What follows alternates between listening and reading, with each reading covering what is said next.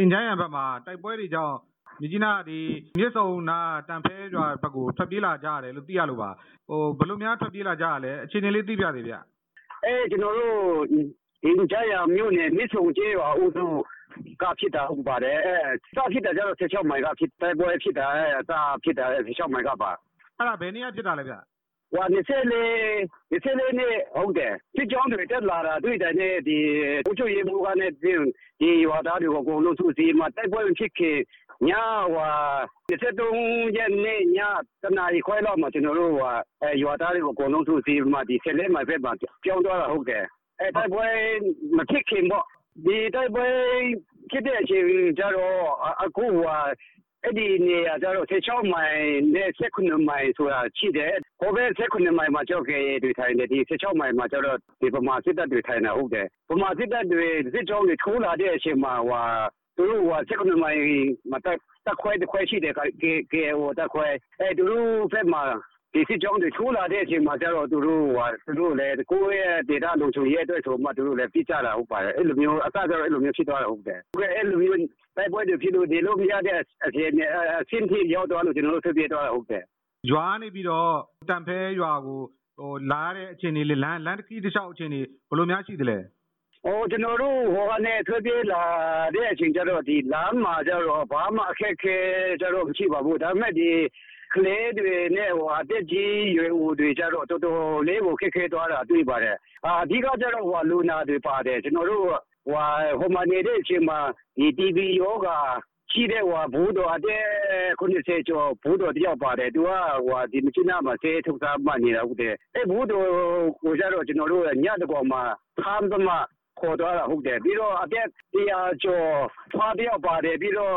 အသက်တရားရှိတဲ့ အဖွာတယောက်ပါတယ် အဲ့ဒီအသက်ကြီးရွယ်ဦးတွေကိုကျတော့ တော်တော်လေးကိုဟိုကျွန်တော်တို့ ခေါ်သွားတဲ့အချိန်မှာ အခက်အခဲတွေ အများကြီးရှိပါတယ် လမ်းကြားမှာကျတော့ ဒီ16မိုင်နဲ့ ခွေထောက်ကြားမှာကျတော့ဒီတပ်မတော်ဘက်ကလည်း ကျွန်တော်တို့ဗီဒီယိုတွေကိုနောက်ဆက်တာတို့ပါညာတော့ မရှိပါဘူး ကျွန်တော်တို့ လုံခြုံရေးကလည်းဒီတာခံတရင်ဟို27တရင်က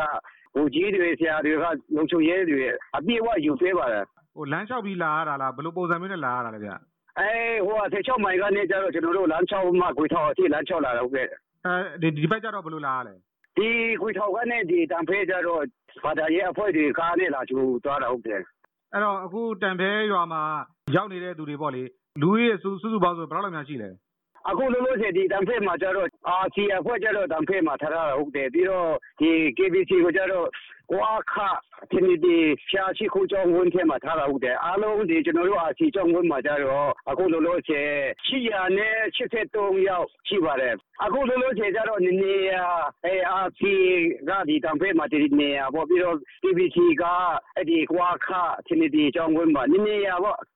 နှစ်နေရာစလုံးဆိုရင် လူဦးရေ ဘယ်လောက်လောက်ရှိလဲအဲမင်းညစင်းအရဆိုရင်အဲနေနေရလူဦးရေစင်းကတစ်ထောင်နဲ့တရားပြည့်ရှိတယ် ပြီးတော့ဒီနေ့ညကနဲ့ဒီနေ့အထိဟိုရောက်လာတာလည်းအများကြီးရှိပါတယ် အခုလုံးလုံးချေကြတော့စီနဲ့အထိအကြမတည်သေးဘူး ဒါပေမဲ့ အကြပြင်းဆိုရင်တစ်ထောင်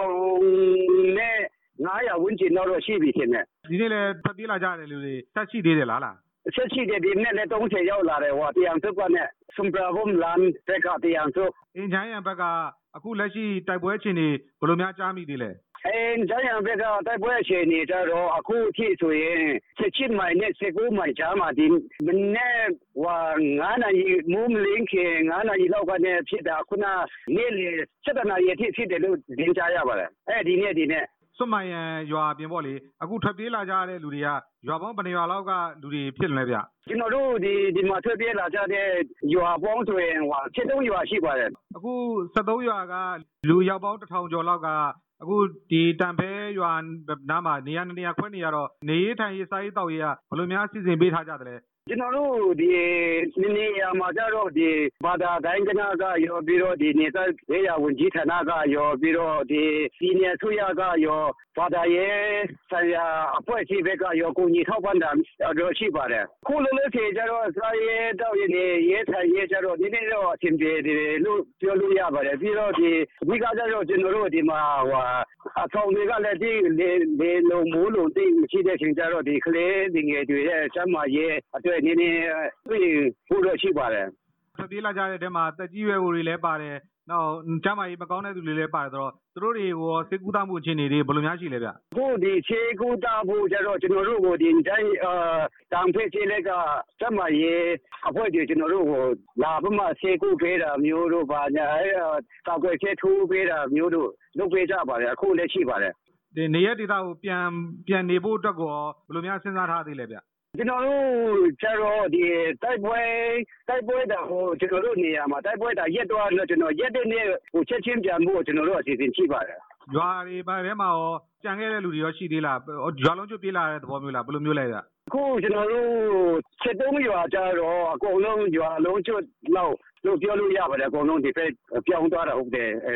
အခု တိုက်ပွဲဖြစ်တဲ့နေရာနဲ့ ထွက်ပြေးလာကြရတာ ဒီတန်ဖဲရွာအထိဆိုလို့ရှိရင် ဟိုဘိုင်မောင်းဘယ်လောက်လောက်မှရှိလဲဗျကျွန်တော်တို့ထွက်ပြေး